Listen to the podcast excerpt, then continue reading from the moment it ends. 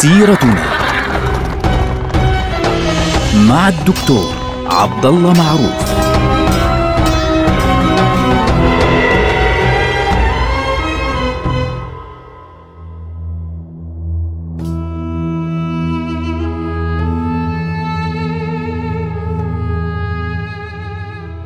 السلام عليكم ورحمة الله وبركاته. سيرتنا سيرة هذه الأمة العظيمة. ونحن الآن في عهد السلطان الناصر صلاح الدين في عهد الحملة الصليبية الثالثة. حملة صليبية كبرى خرج فيها ثلاثة ملوك. الملك فيليب أوسطس ملك آه، فرنسا. الملك فريدريك الأول بربروسا آه، ملك ألمانيا. والملك ريتشارد قلب الأسد ملك إنجلترا. طبعا فريدريك بربروسا مات غرق في النهر في آسيا الصغرى ابتلعته أرض الأناضول.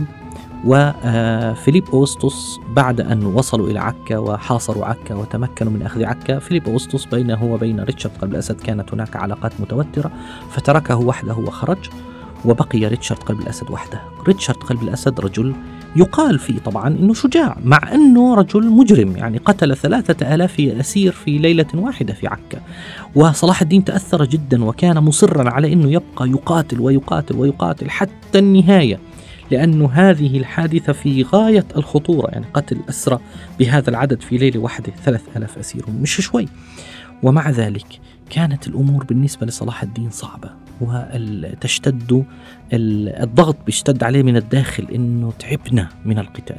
في المقابل ريتشارد قلب الأسد أيضا كان يعاني، كان يعاني معاناة كبيرة لأنه هو يعني حواليه آه، أخبار تيجي من أوروبا بأنه فيليب في المقابل ريتشارد قلب الأسد أيضا عليه ضغوط كبيرة لأنه بتوصل أخبار من بلاده أنه فيليب آه، أوسطس يعني يكاد ينقلب عليه ويساعد ابن أخوه على الانقلاب عليه وإزاحته عن عرش إنجلترا. ولذلك يعني صار في كلام بين الطرفين إنه تعال تعال نتكلم تعال نتفاهم. طبعا لم يجلس الطرفان معا ابدا.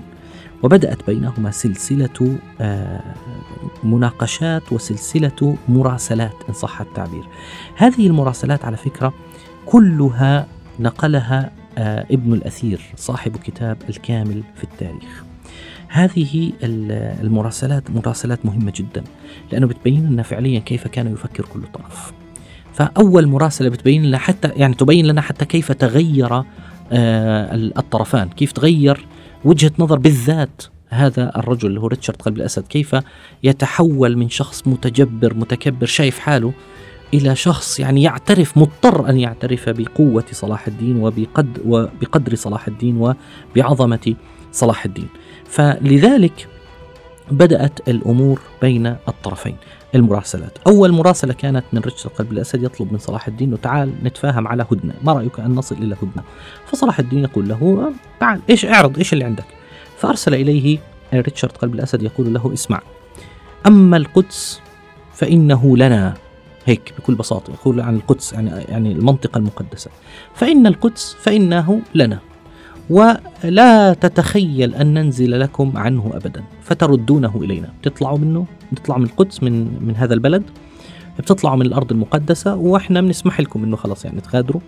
وأما صليب الصلبوت هذا اللي اخذتوه في معركة حطين هذا الصليب الكبير الذي يعتبر الصليبيون أنه المكان الصليب الحقيقي الذي يعني صلب عليه المسيح عليه الصلاة والسلام على حسب اعتقادهم طبعا. يقول له فإنه خشبة عندكم وإنه مقدس عندنا ذو شأن عظيم فتردونه إلينا.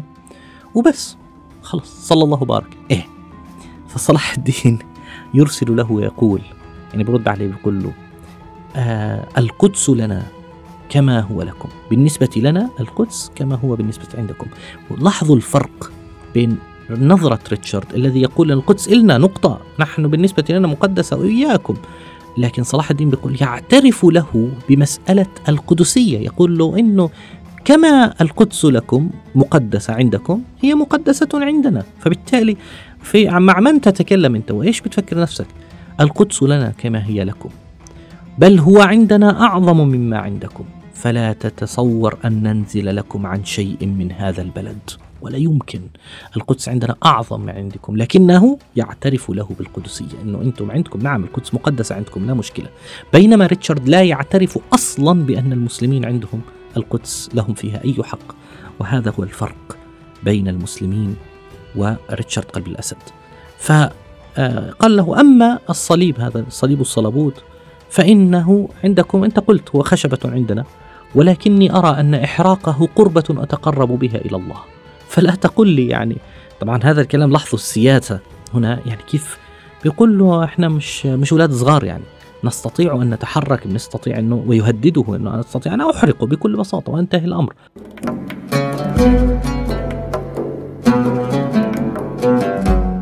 ريتشارد بدأ الآن يتراجع خطوات. يقول له طيب اسمع آه، افعل كذا. طيب صلاح الدين يقول أبدا. طيب أعطيني قطعة كذا أبدا لا أعطيك شيئا ولكن أنا أريد أن آه، يعني أريد فقط أن أنسحب لكن يعني عندي مشكلة أريد أن أنسحب وفي نفس الوقت يا صلاح الدين يعني آه، أعطينا شيء على الأقل. فصلاح الدين يقول له بتنسحب نقطة ما بعطيك ولا شيء اللي عندك أنت أخذت بالقوة بعض المناطق لكن لا أعطيك شيء. في فترة معينة على فكرة ذكر أنه ريتشارد قلب الأسد مرض فأرسل له صلاح الدين يعني آه، أحد أطبائه. ذكر ذلك في بعض الكتب يعني ليس آه، ليس في كل الكتب. لكن المهم إنه صلاح الدين أرسل إلى ريتشارد قلب الأسد يقول له إذا أردت يعني نتفق على هدنة يعني لها مدة محددة. وهذه الهدنة يعني تكون بيننا آه، لفترة معينة يتوقف فيها القتال. طبعا صلاح الدين هو لا يريد الهدنة لكنه اللي حواليه مصرين إنه لا نستطيع أن نقاتل تعبنا. فلذلك قال له أنا موافق على ذلك. فريتشارد قبل الأسد أراد انه ينتزع منه شيء فقال له طيب أعطني أي شيء ولو أعطيتني خربة خربة يعني أو خربة يعني قطعة أرض فاضية فارغة ما فيها شيء سأقبلها حتى بس أرجع على أوروبا وأقول لهم أنه أنا حررت أرض من عندك. قال له أبدا والله ما أعطيك مما في يدي عودا لكن في مناطق أنت أخذتها. يعني آخر شيء نتفق على أنه أنت تبقى في الأراضي التي أخذتها ونحن نبقى في الأراضي التي أخذناها. وتم الاتفاق على ذلك بالفعل. توقفت الحرب وكانت شروطها أن تكون عامة في البر والبحر. ذكر بعضهم أن مدتها كانت ثلاث سنوات وثلاثة أشهر. وبموجبها يتخلى الصليبيون عن عسقلان وغزة ويبقى الساحل بأيديهم من صور إلى يافا بما فيها قيساريا وحيفا وأرسوفا المناطق كلها للأسف. يعني كانت كانوا قد تمكنوا من أخذها بالقوة. وأن تفتح الكنيسة كنيسة القيامة لكل المسيحيين لزيارتها دون أن يؤدوا أي ضرائب. طبعا في هاي حاول يلف ريتشارد قلب الأسد وقال له يعني يا صلاح الدين بس أنا عندي يعني طلب واحد. لا أريد أن يعني يدخل أحد إلى كنيسة القيامة إلا لما يكون معه كتاب مني أنا من ريتشارد. فقال له صلاح الدين في كتاب جميل قال له كلمة جميلة. قال معاذ الله أن نمنع رجلا حاجا يريد عبادة ربه. طبعا ليه كان ذكيا صلاح الدين. هو ريتشارد كان يريد بذلك أن يسقط صلاح الدين في مشكلة لأنه ممكن بكل بساطة يجي يقول للناس يعني أو يعني يؤلب الرأي العام ضد صلاح الدين بأنه يقول لهم والله صلاح الدين مش راضي يخليني أعطيكم هذه الورقة. فبالتالي كان يمكن أن يؤلب عليه الرأي العام لكن صلاح الدين طلع أذكى منه فقال له معاذ الله أبدا. اشترط صلاح الدين أن يدخل الإسماعيلية الباطنية كانوا يشتغلوا مع الصليبيين هذول الناس في الهدنة واشترط الصليبيون أيضا أن يدخل فيها أمير أنطاكيا الذي يتبع الإمبراطور البيزنطي وأمير طرابلس أيضا الصليبي في هذا الصلح ويصل المنطقة الرملة واللد تكون مناصفة تقريبا ويبقى المسلمون على ما في أيديهم يعني من أراضي وعلى رأسها بيت المقدس. تبقى مع المسلمين. طبعا هذا الأمر خلاص انتهت الأمور وفعلا يعني بدأ المسلمون ب آه، خلص الانفتاح والراحة قليلا والصليبيون أيضا ارتاحوا من القتال قليلا وبدأوا يتجهزون بالفعل آه، لأمر لاحق للقتال. لاحقا صلاح الدين صار يتجهز بالفعل للمرحله التالية. ولكن طبعا ريتشارد خلص غادر ولكن صلاح الدين لم يمهله الزمان شيئا. ستة أشهر بعد هذا الحدث في شهر صفر توفي صلاح الدين. بعد أن يعني وقع صلح الرملة بستة أشهر فقط توفي الملك الناصر صلاح الدين. كيف توفي صلاح الدين؟ طبعا صلاح الدين خرج في نهاية سنة 588 بعد أن يعني رتب أمور القدس وغيره خرج يتلقى الحجاج يعني يرحب بهم. ثم عاد ومرض مرضا حادا. في شهر صفر مع بداية صفر مرض مرضا شديدا.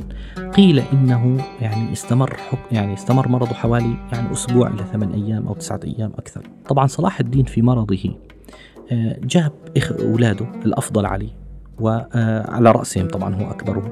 وجاب أخوه الملك العادل أبو بكر وقال لهم يعني ماذا نفعل؟ قالوا له الآن يمكنك أن تتجهز باتجاه الروم أو غيره. فصلاح الدين قال لهم اسمع أرتب الأراضي بين آه بينكم بحيث أنه كل واحد منكم يكون جزء يعني بيكون مسؤول عن آه جزء معين من هذه البلاد ولا تقتتلون عليها. طبعا هذا الكلام يرى بعض المؤرخين أنه خطأ قاتل من سلطان الناصر صلاح الدين قبل وفاته. يعني صلاح الدين كان يريد أن لا يقتتل هؤلاء الأبناء والإخوة والأبناء الإخوة وغيره. فوزع البلاد قال لهم أنت هنا وأنت هنا وأنت هنا وأنت هنا وأنت هنا. لكن فاته انه هذا الكلام سيكون مفتاحا للقتال حقيقة وليس العكس. فالبلاد التي وحدناها ستفترق لاحقا بسبب الطمع على الحكم وعلى أكثر هذه الأراضي. سبحان الله العظيم. طبعا صلاح الدين أخذته حمى في ذلك الوقت. أخذته حمى صفروية كما يقولون. فكانت الحمى هذه صعبة عليه آه، شديدة عليه. فبالتالي بدأت الحمى تزداد وتزداد وتزداد كل يوم. والناس يعني يرسلون إلى الأطباء فيأتي الأطباء ويبحثون في السلطان الناصر صلاح الدين فلم يجدوا فعليا فيه مرضا محددا معروف لكنه أن الحمى هذه لا يجوز أن نعمل شيء قبل أن تزول خوفا من أنه تؤثر فعليا عليه. ولكن هذه الحمى لم تمهله رحمه الله. حتى توفي السلطان الناصر صلاح الدين رحمه الله في نهاية شهر صفر يوم 27 صفر 589 الموافق 4 ثلاث مارس عام 1193 رحمة الله عليه. عند وفاته وصل الخبر إلى الناس فصدموا صدمة كبيرة جدا.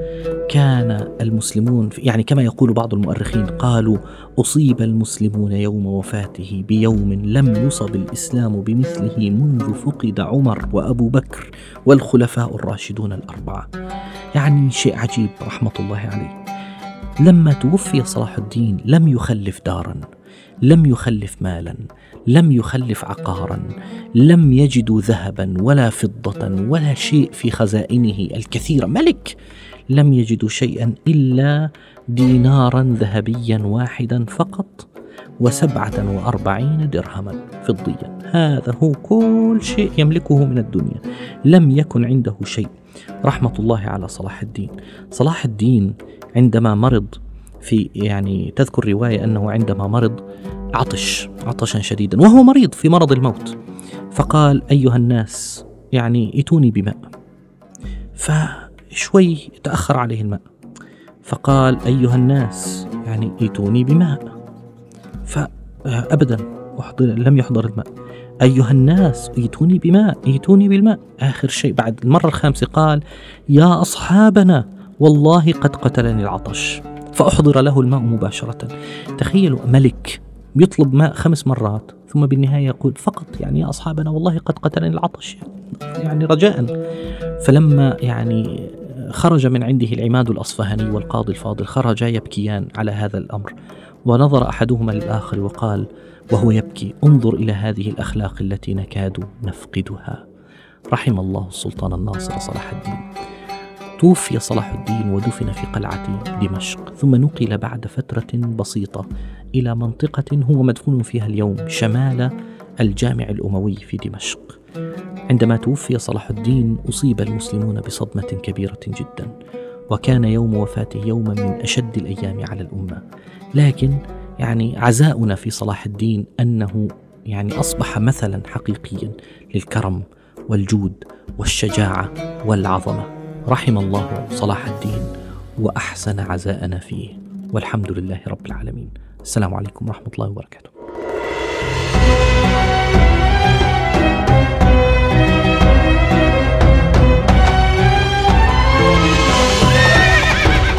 سيرتنا مع الدكتور عبد الله معروف.